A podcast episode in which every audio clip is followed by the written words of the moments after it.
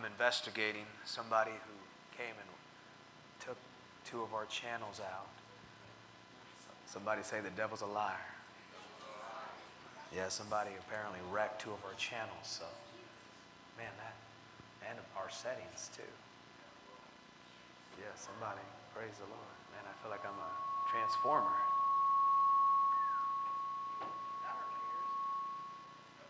The church does have insurance, so you can sue us if you'd like. It's paid up, so we're good. Praise the Lord. We good? Hallelujah. Bless the Lord. How we doing? We doing all right right there? We good? Ooh. Let me just walk this way just a tad bit. Okay? I'm going to walk over here. Boo. That one. Sister Paige, did you do that? Was that your way of saying, get me out of the sound booth? just for that, we're going to put you right back up there this Sunday. is that is that one on or off?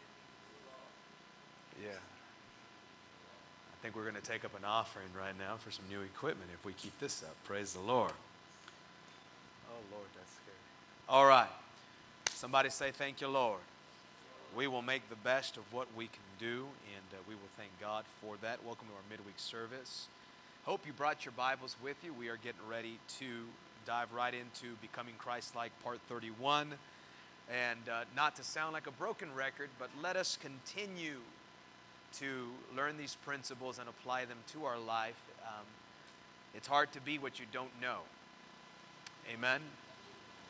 And so we want to be more like Jesus. So, in order to be more like Jesus, we have to learn who He is and uh, really develop a relationship with Him and accept that He's always right and we're always wrong.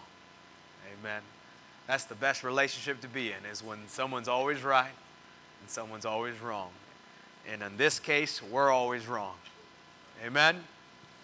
All right. Hey, before we go right into the Bible study, can you guys pray with me that God blesses the Bible study and and we're going to pray pray for Jonathan. We love Jonathan. and We're looking forward to doing the whole Mufasa circle of life thing with Jonathan here and baby dedication. In Jesus' name, amen. Would you guys pray with me? In fact, would you stand with me and pray for baby Jonathan and release your faith? We want God to be with him in a special way. Let's pray. Father, we thank you for this opportunity. Lord, we're so grateful for the life of Jonathan. We're asking you, Jesus, to step into that room and let the holy power of your name flow through his body. We're praying for your healing power, Jesus. We're praying for a beautiful testimony of his life. We thank you for everything you've done thus far, and we're praying and believing you, Jesus, for more. We release our faith right now into that room in the name of Jesus Christ. Heal his body, Jesus. You're a healing God. Your word is true. The devil's a liar. We trust you, Jesus. We pray this by the authority of your mighty name. And God bless this Bible study unto the glory of your will. In the name of Jesus Christ, we pray. And everybody said, Amen. Amen. You may be seated in Jesus' name. Jumping into Matthew chapter 18, and uh, just to bring some context into what is taking place here, Jesus just got done dealing with the temple tax situation um, with Peter, and the, the disciples are wondering about some things. How many people understand that it's okay to wonder? Okay? It's all right to wonder. Sometimes you can be with Jesus for so long and, uh, and you think it's wrong to wonder about some things. There's nothing wrong with wondering. I got a lot of questions. God hasn't answered them. I'm still trying to research them. I don't know why they call them apartments when they're right next to each other. Still trying to figure that out. And I don't understand how they say it's a runny nose when your nose ain't going nowhere. But it's life. What do you do? You just got to go with it, right? But you, it's okay to wonder. And so the disciples are beginning to wonder about some things. And I want you to really pay close attention to this because there's a limited amount of information that Jesus canonized. John tells us that if Jesus would have had everything written that he said and did, there wouldn't be enough place in the earth to store it all. Okay? So basically, when Jesus spoke and what he canonized was so important that he inspired somebody to record it. And then he protected it for over 2,000 years for you and I to sit down tonight and read it. Everybody say pretty important. Yeah, that's pretty important if you do all that for that. Amen? So let's dive right into it. Uh, this subject is a subject that I believe um, needs to be taught, bless you, often and also reminded often because it's easy um, to, to not figure this particular subject out.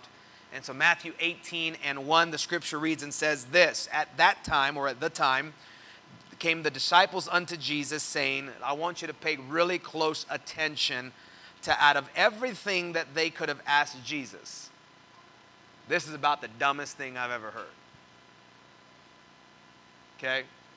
This is about the most prideful thing I've ever heard.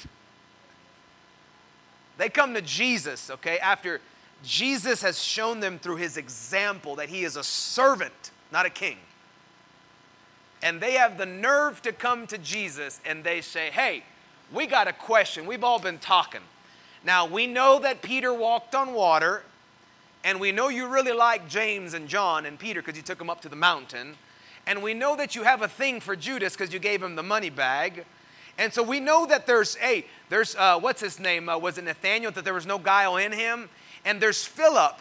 And, there, and so, so Jesus, we've all been wondering who is the greatest in the kingdom of heaven? Which one of us is the head honcho? Which one of us is the one that has more pull with you? Which one of us has your favor on their life? Now, it's one thing to ask Jesus, Jesus, teach us to pray. It's another thing to get so arrogant to come to Jesus and say, Who's the greatest? And you know, you know very well that nobody was asking who's the greatest and didn't want to hear you. Everybody wanted to hear Jesus say, Well, Peter, it's you. And Peter would have been like, Questions, boys? Any questions here? It blows me away that these boys have not learned from spending time with Jesus that this is a carnal question to ask. And number two, that it's something, whether we believe it or not, all of us struggle with today.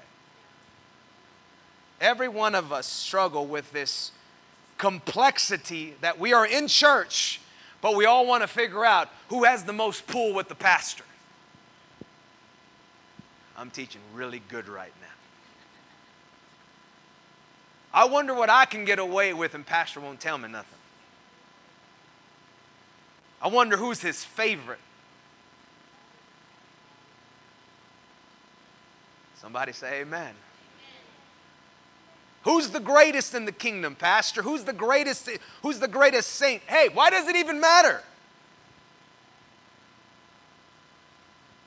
What does it matter? What is, here's my question to you what is it about us that makes us care? See, that's the deeper question. See, the right question is not who's the greatest, the, the right question is why do you care? What's in your heart? What's in your mind? What's in your spirit that makes you want to feel like you're better than others? We got this weird thing about this nasty thing we call the flesh. It wants to fear, it wants to feel like it's better than it wants to look down on others. It, it, it, it enjoys knowing that it is better than somebody else. But what do you do when Jesus says, I'm not telling you? That's what I love about Jesus. Jesus is like, you knuckleheads. Hey, can I tell you, could it be, could it be, because this is how my brain works. If Jesus said it, I believe that somebody's ears listened and then somebody said, you know what, I think Jesus meant that. So let's, let's write to the churches and let's make sure the churches don't behave this way. Look what the scripture says in the book of Second Corinthians, chapter number 10, verse number 12.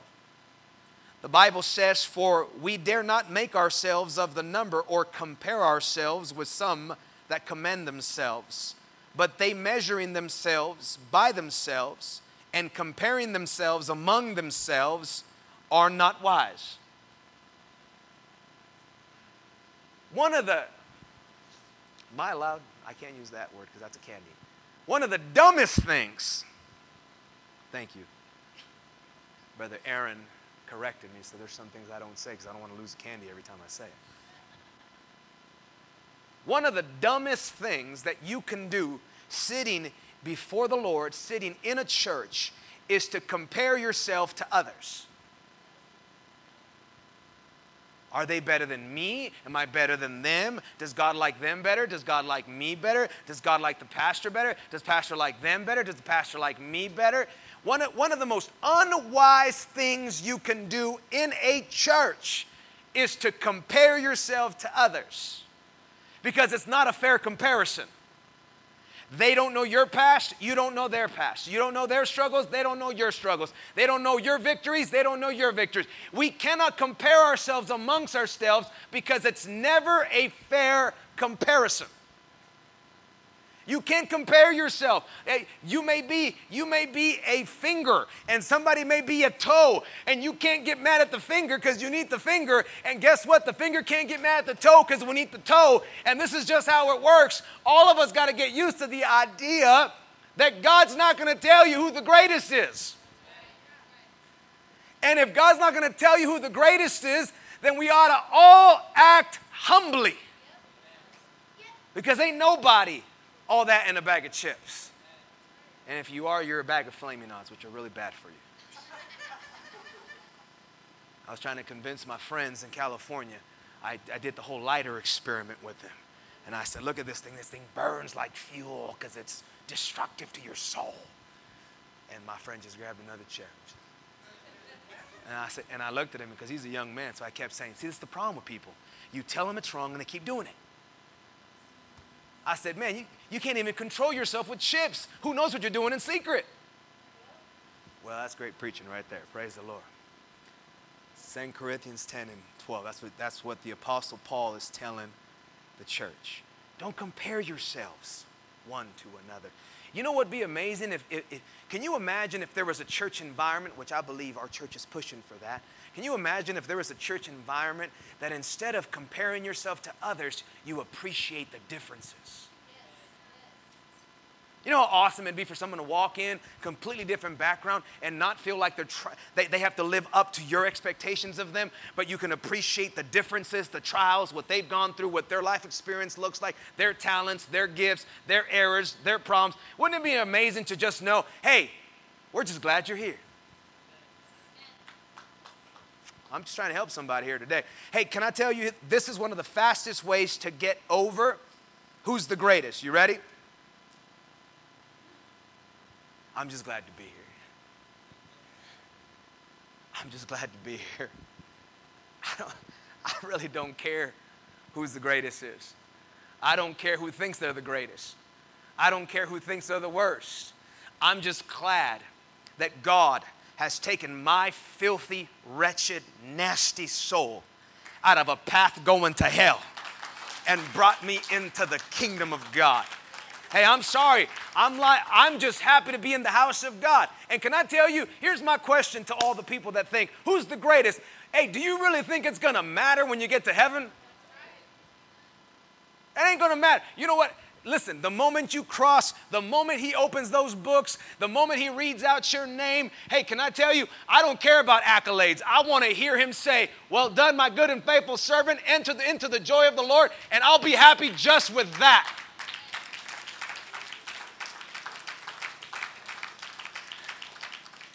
But you know what happens is we all come from a background where somewhere along the lines we have built up insecurities. And so we overcompensate to try to be something. When in reality, the only one that matters is Jesus. He's the greatest. That should have been what they should have said. They should have came to Jesus and said, Jesus, we just determined all of us are a bunch of knuckleheads, but you're the greatest, and we love you, and we're glad to be here. Thank you for calling us. We're all different. My man's a tax collector. My man's a fisherman. My man is so different. Simon, he said, hey, listen, you're the greatest, Jesus. The, the fastest way to get over that is to start realizing Jesus is the greatest. Who cares about everything else? Stop being competitive with others. Just be grateful that God has called you out of darkness into his marvelous light. Hey, I'm trying to help somebody here today. I'm trying to help somebody. Look at this. Now, there's a lot of ways that Jesus could have answered this question. A lot of ways. Jesus is much wiser than anyone you'll ever meet, so he handled it in the perfect way. See, I would have been like, y'all dumb. Jesus is so good. This is what Jesus does.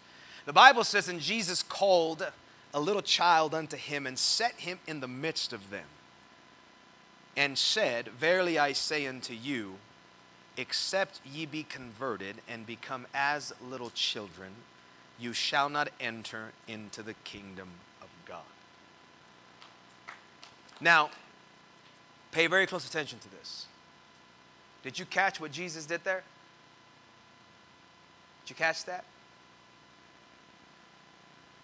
The question was, who's the greatest? Jesus didn't answer who the greatest is. You know what he told them? This thing that's inside of you can send you to hell. He said, unless you get converted to that of a child, you're not going to get into the kingdom of heaven. That's the same verbiage he used in John 3 3, John 3 5, except a man is born again, he cannot enter the kingdom of heaven. Except a man is born again of water and spirit, he cannot see the kingdom of God. This is the same verbiage used in Matthew 5 21. Except your righteousness exceed the righteousness of the scribes and Pharisees, you shall not enter the kingdom of heaven. So God says, Let me tell you about a real heaven and hell issue. Let me tell you about something that really matters. Let me tell you about something that'll send you to hell thinking you're going to heaven. And that is something inside of you that likes to compare himself to others because of your pride. I'm just telling you what Jesus said. Jesus said, unless you convert. Now, this is actually quite fascinating, okay? Because here, the, the word convert there literally means to turn around or to reverse. He says, we got some things to reverse. If we can't reverse something inside of you that started a long time ago that shouldn't be there, you ain't coming in. So Jesus said. Now, this to me was fascinating when you couple that with 1 Corinthians 13 11, because I want you to look what the Apostle Paul said. When I was a child, I spake as a child, I understood as a child, I thought as a child, but when I became a man, I put away childish things. In other words, God is not contradicting himself. The context of the Apostle Paul's writing is there are areas in all of our lives that we got to grow up. There are areas of our life where we got to put them away because they're childish things.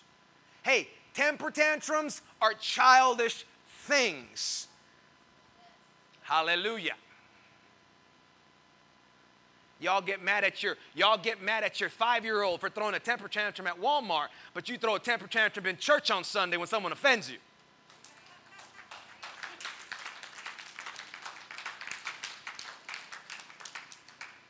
You get you get mad at the kid when they walk away from you. Don't walk away from me, but you be walking away from everybody when you're mad.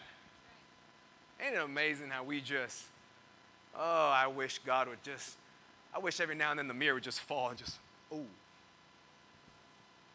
There are things about our life that we got to grow up in, but there are some things inside of us that are never meant to grow up. And Jesus is about to explain what it is. I call it the Peter Pan syndrome. Jordan Peterson talks about it. It's a great thing. There are some people that want to live in la la land. You know, you meet people that are like, okay, you want to marry each other? Yeah, okay. Do you, where do you work? Well, I don't. Where do you work? I don't. Well, how are you guys going to make it work? Love.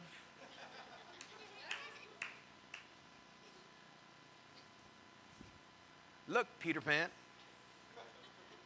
at some point you got to grow up. Peter Pan loved to go back to La La Land because he didn't want to take responsibility for his life.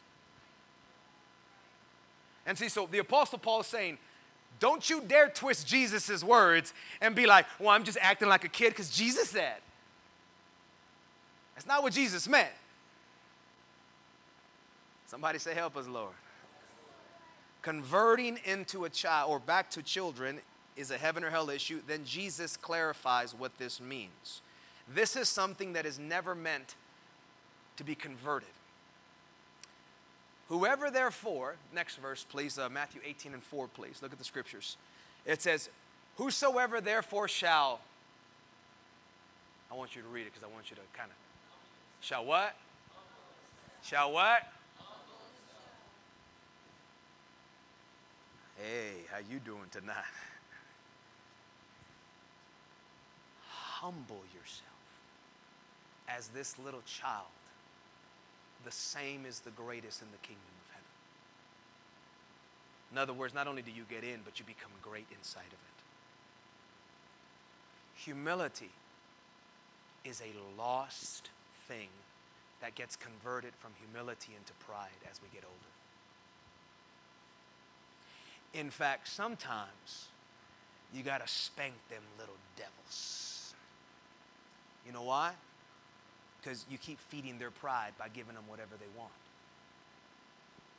You're teaching them that you deserve this. You don't deserve nothing. I used to like that old thing my grandma did to me, but they stopped eventually. They fed into my pride. They eventually caved in.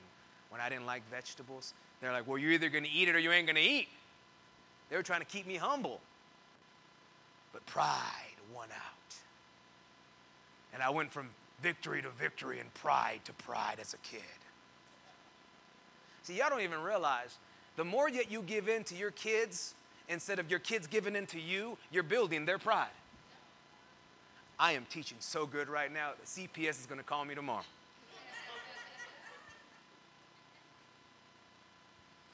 He says, Whosoever therefore shall humble themselves as this little child. What did the little child do that made him humble? Listened, he submitted. Jesus said, Hey, come here. And the kid didn't say, No. Oh, see, y'all looking at me like I'm preaching some foreign message. On Sunday, Brother Poindexter's like, This altar's open. Now. Hallelujah.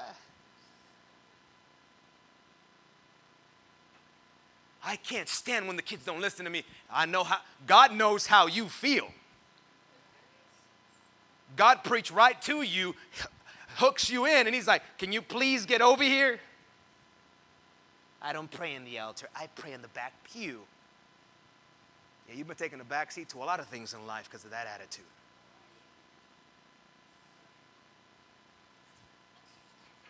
I should probably go back to being an evangelist. Man, I still got 36 minutes with y'all. We're just getting started. We got, we got to actually be conscious that what is holding you back is not anything more than your pride. No, Pastor, I'm humble. The fact that you think you're humble, you're not.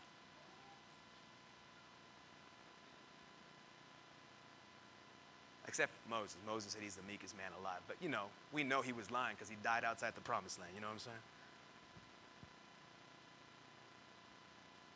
Jesus said, Hey, listen, boys, while you guys are fussing and tussing about who the greatest is, I just showed you who the greatest is the guy that listens to me the most. The guy that'll do things that are out. You, you, really don't, you really don't think that that kid was out of his comfort zone? There was probably other kids all around. And I guarantee a lot of those kids didn't listen when Jesus said, hey, come here. They're like, no. That little kid said, you know something? I'm just going to go ahead and walk over there and just do what he tells me to do. And where did he put him? He put him in the midst. He wanted them to know this is what my kingdom revolves around. It's humility. So he says, Whoever shall humble themselves as little child, the same is the greatest in the kingdom of God. In other words, here's a revelation for some folks, in case you haven't realized it by yet. Humility saves us. Oh, come on, folks. You've had a Bible study where you teach someone Acts 2, Acts 4, Acts 8, Acts 10, Acts 19. I will never do it. Pride my pride detector meter starts going beep, beep, beep, beep, beep, beep, beep, beep, beep, beep. Why won't you do it? Because my grandma was this. That's called religious pride. You're prideful about that. That would be like that. Listen, if I was on the Titanic when it was sinking and somebody said, "Hey, ain't you one of the guys that built it?" I was, but I'm getting out now because this doesn't work. I'm out. I ain't going down with the ship. I'm out. Some folks are so prideful that they would rather sink in their false doctrine and go to hell than be humble and just say, Yeah, I was wrong all this time. Probably should have got in the water, probably should get in the water. When they stand before God, God's not going to say, Oh, I feel so bad for you. you. No, no, no. God's going to say, Your pride kept you out of heaven. Why could, it was right there, right in front of you. They had the evidence. They showed you what it said. I know, but you know, you remember, God, my grandmama was Baptist. Well, we got a place for those. Well, got quiet fast. Well, I'm trying to help. Some. I'm trying to keep people saved. I know nobody likes to talk about this stuff because we live in a culture that believes that your fuel should be pride. But see, that's the world's way of viewing things. See, the kingdom's way is you really want to have some powerful fuel, get humble. That's a fuel that'll never go out. Pastor, why would Jesus say this? Uh, I'm glad you asked. Luke 14 11. Look what the scripture says. For whosoever exalted himself shall be abased, and he that humbles himself shall be exalted. You ever, you ever, you ever like, you ever see that? Like, you, you get like somebody that wants the spotlight and then they miserably fail in the spotlight. And then you get folks that don't want the spotlight, and God's like, no, you're going to be in the spotlight. Why? Because that is a kingdom principle. It's the people that don't want the glory that God can shine forth His glory through them. But see, when you want the glory, God's like, you're behaving like Satan. Because Satan wanted the glory.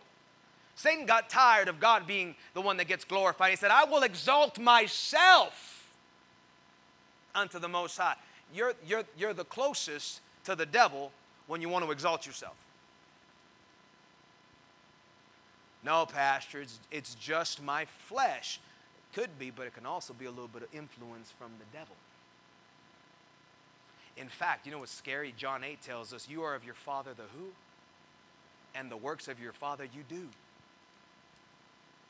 See, we've created this really toxic culture where we promote people wanting to exalt themselves. And we wonder, we wonder why they have a demonic attitude. We wonder why you just, I feel dirty around this person. Yeah, I'll tell you why. Because they love glory. But we don't want that around here. We want the will of God. Amen? Look at, look at Proverbs 18 and 14. This is where Jesus is getting all this from. The spirit of a man, is that 18 and 14? Or is it, try 18, 16. I'm wrong as it gets.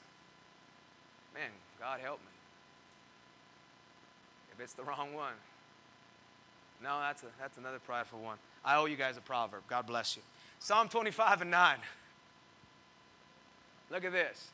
The meek he will guide in judgment, and the meek will he teach his ways. Catch that?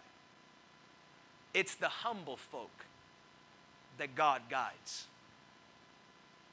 It's the humble folk that God teaches his ways because it's hard to teach a proud person anything. And it's hard to lead a proud person. So you can't even follow God until you get humble. And you can't even learn from God until you get humble. Look what the psalmist said in Psalm 149 and 4. For the Lord takes pleasure in his people, he will beautify the meek with salvation. God saves you because of your humility. Pastor, I don't know if the apostles even believe this. Well, let's check the scriptures to fact check this. Ephesians 4 and 2, please look what the Bible says. With all lowliness and meekness, with long suffering, forbearing one another in Prideful people have trouble loving. Meek people, humble themselves and love.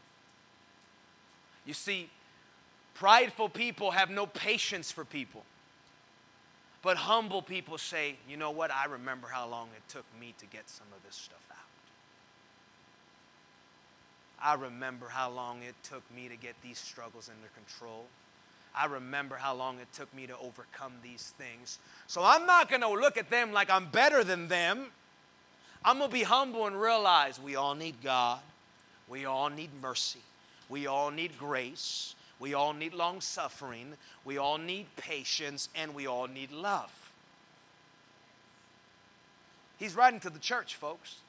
When somebody walks into a church that is baptized in Jesus' name, filled with the Holy Ghost, and striving for Christianity, it ought to be a humble place. Somebody say, Help us, Lord. Look what James tells us in James 4. James 4 6. He giveth more grace. Anybody need more grace? Anybody feel like me? Lord, I don't know how you put up with me. he giveth more grace.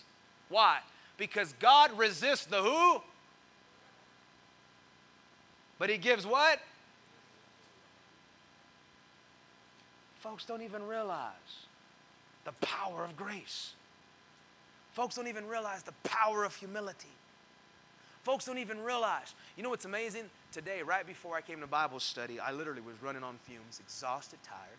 I had to go to a job site, and the guy just cussed me out. And I just stood there, just smiling. In my mind, I'm thinking, this man, if I went like this, he'd have a heart attack and die. But he's cussing me out, slobber everywhere, and I'm just like, okay, well, I'm sorry you feel that way, and man, we'll do our best to, to, to help him. The Holy Ghost was going, Good job. Because I was thinking about WWF, baby, some Stone Cold Stunner, some The People's Elbow, The Rock. I was thinking, my, my man's getting ready to get pile drived here in a second. He don't stop. But I had to realize, hey, God's watching this. And if God's watching this, hey, can, can I tell you? Let's do the mathematics here. Let's do some spiritual math here. What do you get when you let your pride rise up? You get God's resistance. so the math here is this you want your pride to rise? God will resist you. Well, you don't understand, Pastor. I feel like they took my dignity. According to Scripture, God gave you more grace. according to Scripture, what you thought you lost, God gave it to you in grace. That means that there's a little piggy bank that you got. It's called, uh, it, it says more grace. And when you make a mistake, and when you fumble, and when you fall, and when you make mistakes, and when you slip up, and when you fall, and all this stuff takes place in your life, God says, Don't worry, I got some grace for you. Why? Because you're humble. So, what do you get when you're prideful? You get God's resistance. What do you get when you're humble? You get God's grace. There's nothing more that the de- hey, can I just let me just help you folks understand this because I'm just continuing to learn this because there's depths of this. Hey, you know, you know why stuff takes us off? Unless it's like a godly thing. You know what really what gets under our carnal flesh is the pride that we deserve better. I can't believe they did me dirty. And God goes, I feel the same way about you. You see, the whole principle here is we've got to be able to determine why am I getting so mad? Why am I so offended? Why this and why that? And I'll tell you why. It's pride. You think, I deserve more respect. Listen, some of y'all folks show me no respect. And you know something? I still love you. I'm cool with it You know why? Because, like I told Sister Patty, on the day of judgment, I get to, when God tells me, How'd you like pastoring this person? I can say, They gave me hell on earth. And then there's other people that I can say, I really love them. Can you make sure they get two mansions? And put them down the street from me, please. I really like them. But then there's other ones that I'm like, God, I don't want nobody in hell, but. And I'm teaching so good right now, I had to charge you for this one. I'm trying to help you. Under, you don't believe that. Okay. Let's go to, we, let's go to, go, go to verse 10. Let me get through this real quick. Verse 10 Humble yourselves in whose sight? What does Proverbs teach you about the eyes of the Lord?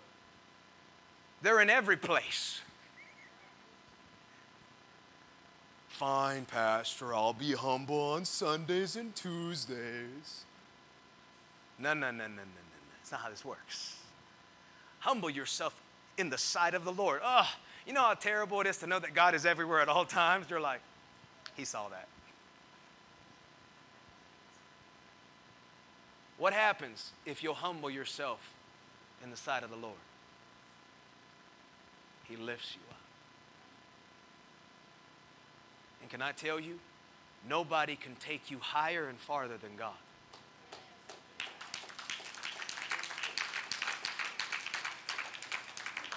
Some folks, I know, I listen, I got a lot of friends.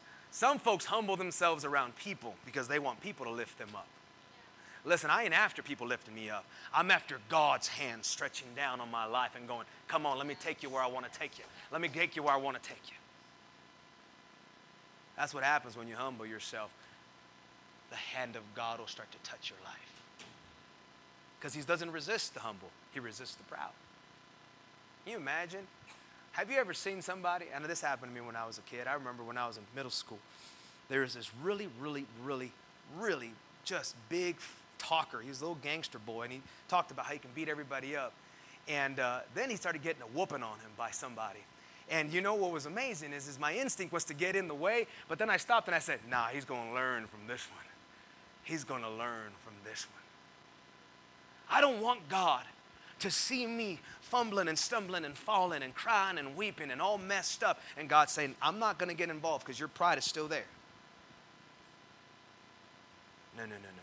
I'm going, God, I deserve this, but can you help me, please? That's humility. Somebody say, Help us, Lord. Okay, so we believe Paul believed this. We know James taught it. Let's see what Peter taught the churches. Likewise, ye younger, submit yourselves unto the elder. I got gray hairs in case you're wondering. I'm going to start walking with a limp too, so I can get a cane and be the elder. Okay, yeah, look at. Yea, all of you be subject one to another. What kind of clothes are we supposed to have on? Clothed with humility. See, all see, this is called clothes, but God wants you to be covered in humility from head to toe. God wants your thoughts to be humble, your heart to be humble, your spirit to be humble, your tongue to be humble, your ears to be humble. Oh, He wants you to be clothed with humility.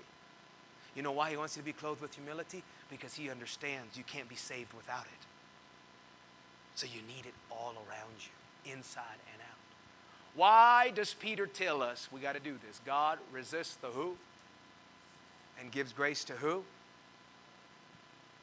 Now, I had to learn this the hard way. I just got done telling you guys about humility and pride. Hit him, Brother John. 13, 17. Jesus looked at the child and said, Hey, come here. What the kid do? He submitted. He obeyed. Scripture says, Obey them that have the rule over you. Don't worry, I'm not one of them crazy guys that's going to make you do all kinds of weird stuff.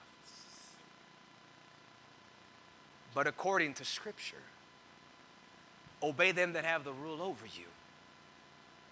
Pastor, I submit to God and God alone. Can you explain this verse to me then? Can you explain why God got mad at Israel for not obeying Moses? Can you explain why God got mad at Israel when they didn't obey Joshua? Can you obey when God got mad at Israel for not obeying David? Can you, can, can you help me understand why would God say this and not mean it?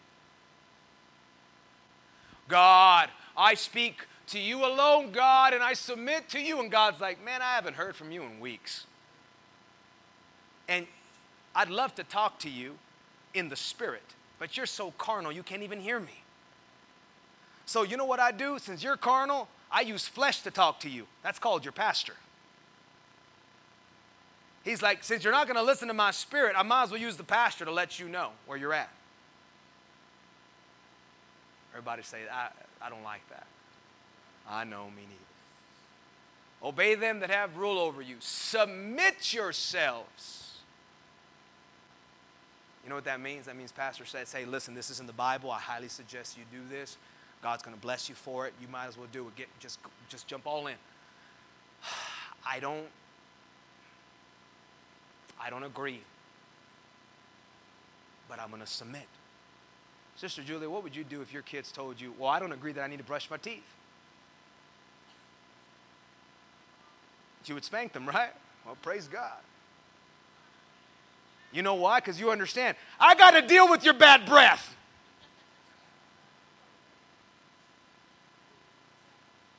And so God wants us to know as humans that God will use a leader to check your pride. Man, let me tell you, some of us need to go to prayer and repent for being hypocrites. Because your pride says, Ain't nobody telling me what to do. Is that why you pulled over when the cop ran his lights? Is that why you showed up to, to, the, to the courthouse when you were supposed to to avoid going to jail? Is that why you paid the ticket when you were supposed to? Is that why you dressed the way they asked you to to go to that job interview? Oh, you submit real well. You just don't realize that submission comes from God. And that principle checks your pride. Somebody say, Help us, Lord. Okay, what is the job of the guy that you got to submit to. I know we're taking our time. We're breaking this down because we're trying to fix some things here. What is the job of the guy that's watching over you? What is he watching?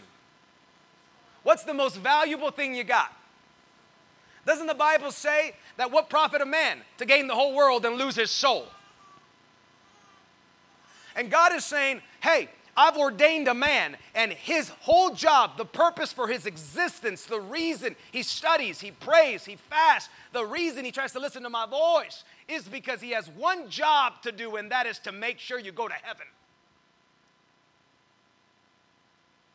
But folks think, oh, yeah, that's an easy job. Listen, folks, the doctor's job is to keep your body working. He practices medicine on you. I ain't practicing salvation on you. I'm preaching what's in that book. And what that book says is right and it gets you to heaven. It's a guaranteed trip to heaven if you'll submit to what's in there. And it's my job to watch out for your soul. Why doesn't the Bible let you watch out for your own soul? Hey, you know why you don't even watch out for? Hey, you know it's it blows me away when when I when I got to bear the brunt of people when I'm doing my job.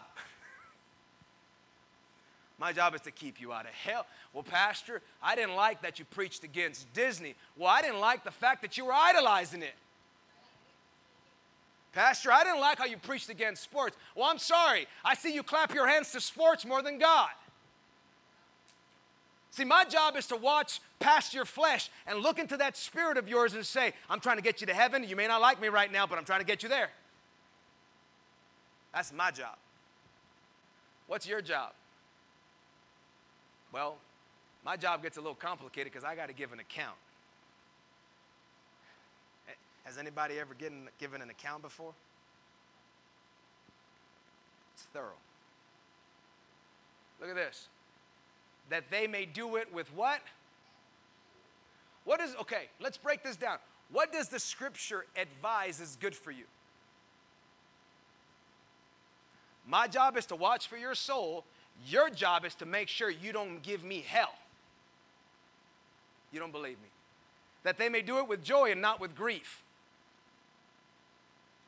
See, I'm supposed to lead, not drag you. I'm supposed to talk, I'm supposed to tell you, and you're supposed to listen. Hallelujah. Amen. Amen. I'll say amen to my own stuff since you won't say amen. Amen. Why? Okay. If pastor's leading, if pastor's preaching, if pastor's teaching, if pastor's doing his job, and I don't listen, whose fault is it? Scripture says this is unprofitable for who?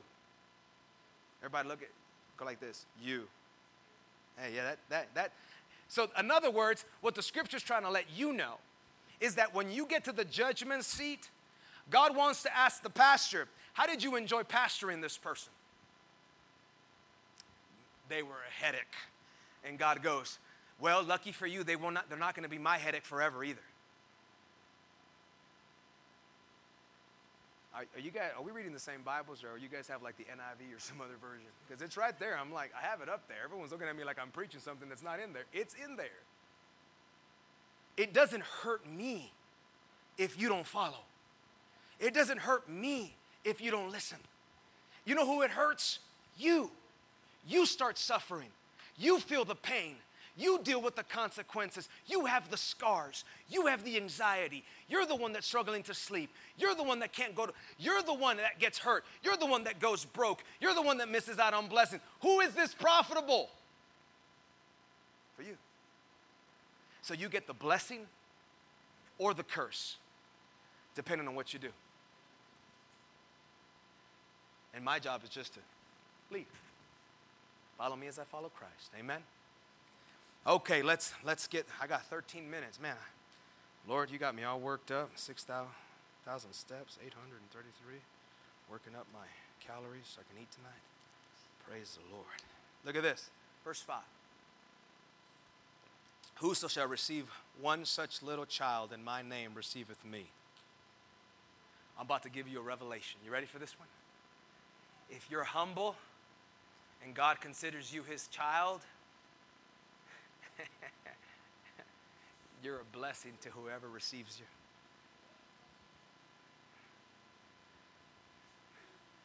See, she humble right there. Baby Avery. Preach, baby Avery. That she's doing it. I'm trying to help somebody understand that when you become a child of God, everywhere you go that, that receives you, God blesses them because you're receiving a child of God, so you're receiving God. See, folks don't even realize when you do when you do a child of God dirty, you're doing God dirty. You ain't you ain't doing them dirt, you're doing their dad dirty. And their dad are the ones that are mad at you. Somebody say, Help us, Lord. Look at verse 6.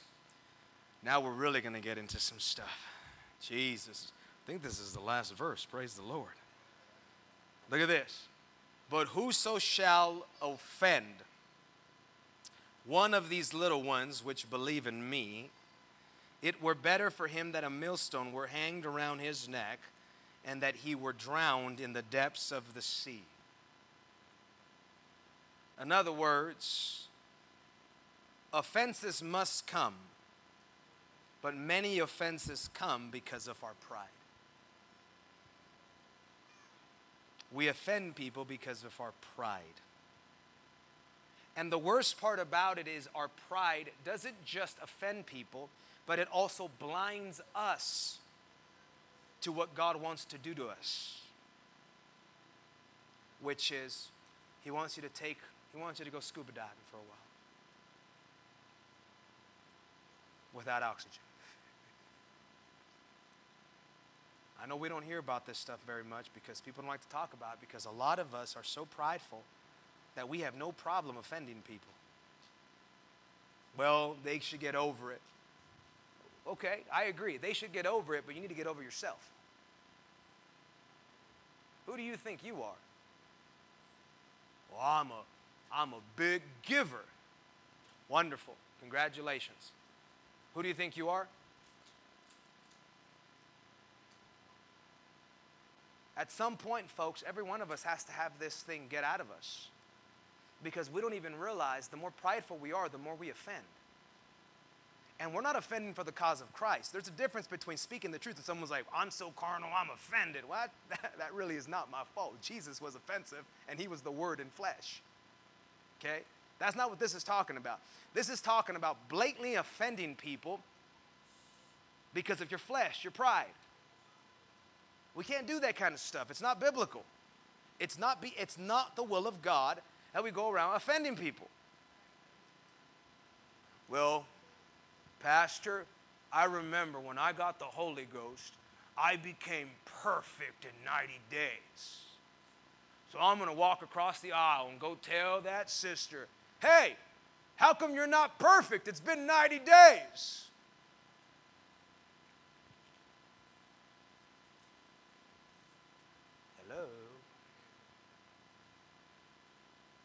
Isn't it amazing how we do that? Hey, who is supposed to who is supposed to lead them and watch for their soul? Hey, why don't you let me do the pastor and stop pretending to be one? Why don't you let the Holy Ghost tell me when their soul's on the line and it's my job to step in and say, okay, now it's time to get this done? Don't be walking around thinking, well, ah, you know, I know a couple of Bible verses. Yeah, you, you know a couple of Bible verses and you didn't know that Jesus' name baptism was essential about six months ago. Oh, you don't like to be humble, but it's the truth. Isn't it amazing how, how you spend a little bit of time in the kingdom of God and all of a sudden you think you're a know it all, God's like, I found you in a bar, homie. I'm a theologian now. You ain't a theologian, you're a thea nothing. I'm trying to help some folks here tonight. Hey, listen, this stuff right here will keep you saved. It don't feel good, but man, have you ever ate shredded cheese? It tastes so good. This is a little bit of this is a little bit of Monterey Jack, some Colby. I'm just just putting it over the meal. A little bit of cheese, something for you to chew on a little bit. We got to be careful that we're not doing that. Don't be trying to offend people on purpose. Don't be trying to not be careful with how you treat people. Why? Because if they are a child of God, you are violating what you're supposed to do. You're supposed to be meek towards one another. You're supposed to love one another. You're supposed to be patient towards one another. You're supposed to be merciful towards one another. It's not your job to be prideful about who you think you are and who they're not. It's your job to be humble. All of us. Somebody say, Help us, Lord. I'm trying to help us tonight. What's a millstone? The millstone, believe it or not, is a larger than ordinary millstone. It's a huge, huge boulder. Here's the interesting thing about Jesus using this example that was not a form of Jewish punishment. Did you catch that? Jesus, the manner of death that Jesus alludes to here, is unknown to the Jews. So, this is mentioned in writings from Greece and Rome, where it takes place as the ultimate punishment, even worse and more terrible than the cross. Evidently, drowning that way is worse than being nailed to a tree, I guess. I don't know. That's what some people believe. Don't you find it fascinating that Jesus uses a worldly method of death to describe the consequences of pride? Because whether you know it or not, pride makes you worldly. Pride and worldliness go hand in hand. Because all there is in the world is the pride of Worldliness and pride go hand in hand. I was preaching in Lodi. They were asking me, Brother, what do you, what do you drive? I said, I drive a Ford Focus. Is that an Apple Watch? No, it's some rip-off Apple Watch that's probably going to get sued from being looking just like them. Brother, where do you buy your suits? Actually, I don't know. I don't buy suits. The last suit I got, the church bought for me because I don't buy myself clothes. it, it has nothing to do with me trying to be humble. It's that I grew up around a, around a humble, frugal man, and I learned that that's not what life is about. That there's more valuable things in life, like your character, like your relationships, like your worth and your purpose. There's greater things in life that carry value. And I remember looking at these boys, these are young entrepreneurs, and I said, Listen, boys, no matter how rich you get, no matter how blessed you get, no matter how much you got, I'm telling you, do not allow your flesh to get prideful because God promised that He will resist the proud and that He'll bring them down. So you need to be careful because God actually wants to protect you from self destruction. Amen? God wants to help our church tonight strive for this. None of us are going to be perfect. All of us are going to have issues. We're all going to make mistakes. This is part of being human. But tonight, God wants us to pray for a few specific things. If you'll stand and give them something uh, to have hope with, with some background melody or something, give them hope in Jesus' name.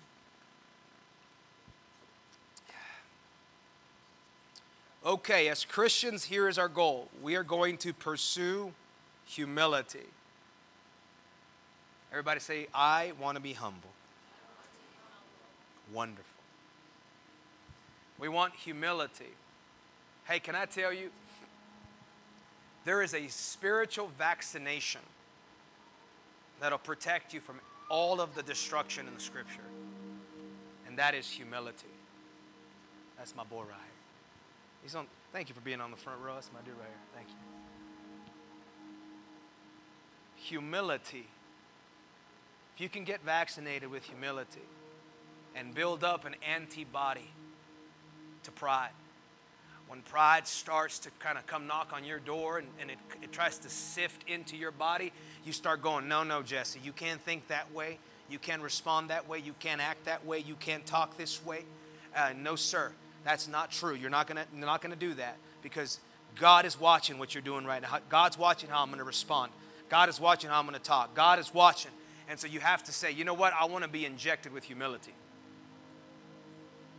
Somebody say, Help us, Lord.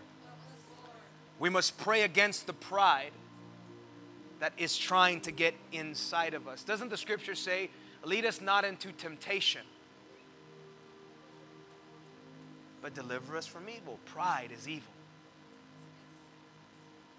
We got to pray that God gets that pride out of us. We got to pray that God would help us convert ourselves into the humility of children. And lastly, we must pray that we do not offend people because of our pride. Because all of these things God is watching and God is going to sort them out. And I don't I cannot speak for you, but I'm speaking for myself. I would rather feel foolish and go to heaven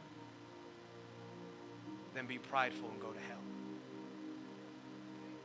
See, Brother Rob, this is actually one of the reasons I believe wholeheartedly that God uses speaking in other tongues as the Spirit gives you the utterance, as the infilling. I believe that. I believe that that is God saying, Your pride don't want to speak in tongues. Your pride don't want to lift up their hands and people all around you listening into you. Your pride is saying you look dumb, you look weird, you look like you're in a cult, you look like this, you look like that. And you don't even realize all around the United States and all around the world, there's some crazy people out there doing weird, weirder things than we do. And they're the cool ones. Listen, you think it's normal to be in Green Bay, have no clothes on but some chonies and run down on the field in the winter? I'll take speaking in tongues at an altar all day over that. Trying to help somebody here tonight.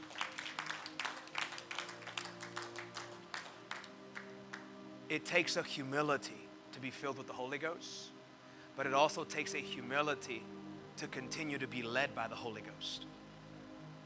Because you got to keep telling yourself, hey, He's the Ancient of Days, He's the I am. He knows everything. He sees my past, future, and present.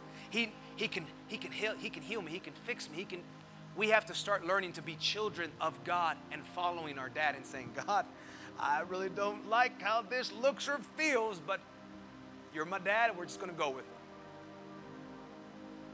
Would you slip up your hands right now and surrender? Would you? Would you slip up your hands right now and just ask the Lord, God, I need you to examine me tonight. Lord, I don't want to be prideful. I know that the devil would love to fill my heart with pride like he did Judas and like he did Ananias and Sapphira. I know the devil wants me to be prideful like Saul. I know the devil likes seeing prideful people because he knows firsthand that God brings down the pride, but give grace to the humble. Lord, I'm asking you to step into this room and work on every one of our hearts tonight, Lord. None of us have this all figured out. None of us, none of us, Lord, have this so down that we never make mistakes, Lord. All of us owe people apologies. All of us need to learn to apologize. All of us need to learn to be humble. God, I pray that you create in us, your church, a clean heart and renew in us a right spirit. Lord, I pray that you would examine our hearts tonight because our heart is deceitfully wicked above all things, and only you truly know it, God. I'm asking you this, Jesus, to help me convert into the humility of a child that listens to you, Lord. Protect me, Jesus, from the leprosy of pride. God, guard my heart, guard my mind. Let me be clothed with humility, Lord. Let me show humility in the way I walk, the way I talk, the way I act, the way I minister, the way I treat my brothers and sisters, the way I treat the lost. God, help me live and walk and breathe and be a humble man, Jesus, so that I can please you, God.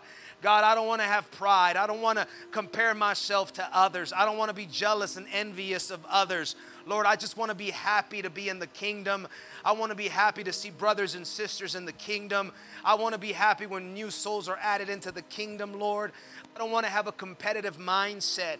I don't want to have a competitive spirit, Lord. I don't want to have a bad attitude because of my pride, Lord. I don't want to treat people like they're less than me, Jesus. But Lord, they are my brothers, they are my sisters. They are creations made in your image and likeness, Lord. Lord, I pray that tonight you would really do something in every single one of us, God. We need you to purify us, Jesus. Lord, you said, you're the one that said this is a heaven and hell issue. This is a kingdom issue. This is something that really needs to be conquered and constantly kept up on Jesus. Oh, I pray you help us tonight, God. Open our eyes to see areas that we need to work on today, Jesus. Help us not be ignorant of what we're fighting, but help us see it, God, and start to fix it, Lord, because we don't want to miss your kingdom. We don't want to miss your blessings. We don't want to miss what you have for every one of our lives. Lord Jesus, we want to be that kind of church where people can discern the humility of the saints, where people can walk in and realize there's grace here, more grace than anywhere else because of the humility of the body. Lord Jesus, I need grace. I don't know about nobody else in this room, but I know that I need grace, and I need grace every single day of my life. Hallelujah, God, I make mistakes. Sometimes I put my foot in my mouth. Sometimes I say things I'm not supposed to. Sometimes I treat people how I'm not supposed to. God, I need grace. So please help me, Jesus. I don't want to be prideful, God. Purify my motives, purify my heart. Keep my spirit, God, in your mighty hand. Let your Holy Spirit work on me. Lord, don't ever stop correcting me. Don't ever stop rebuking me. Lord, I want salvation. I want you to teach me your ways. I want you to lead me, Jesus. It's hard to lead if we cannot follow God. I pray we can follow you, Jesus. It's hard for you to teach us when we think we have it all figured out, Lord. I pray you make us humble, make us leadable, make us teachable, God, because I want to be humble, Jesus. I want to be able to learn from everyone. I don't want to think I know anything, God. I, I want to do my best and just put it in your hands and trust you, Jesus. Help us tonight, God. Help us tonight, Jesus. Oh, come on, the Holy Ghost is reaching for you right now. Come on, it's okay to talk to Him, it's okay to verbalize that you need help. I, it, it doesn't matter who's standing next to you. Don't let your pride, don't let your pride keep you from talking to Him right now. Don't let your pride keep you from from letting Him know, God, I, I, I really do need your help. Uh, I don't have this all figured out. God, I, I'm struggling with this, and, and, and I would really appreciate if you would help me overcome it. God, I don't want to drown in my flesh. I don't want to drown in my iniquity. I don't want to drown in lawlessness. Lord, I want to be a humble saint. I want to be your daughter. I want to be your son.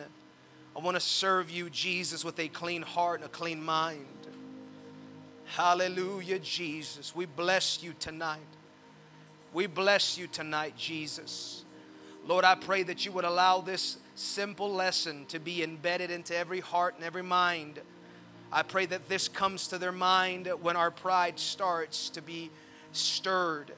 Lord, I pray that you would remind us that we gain your grace with humility, but we lose your help with pride. Help us, Lord. Help us because I pray that nobody misses the kingdom of God because of a simple thing called pride. Help us tonight, Jesus. Oh, God, bless your people. Bless your people tonight, Jesus. Hallelujah. If God spoke to you tonight, would you say amen? Amen. I love every one of you. God bless you. You can pray, you can talk.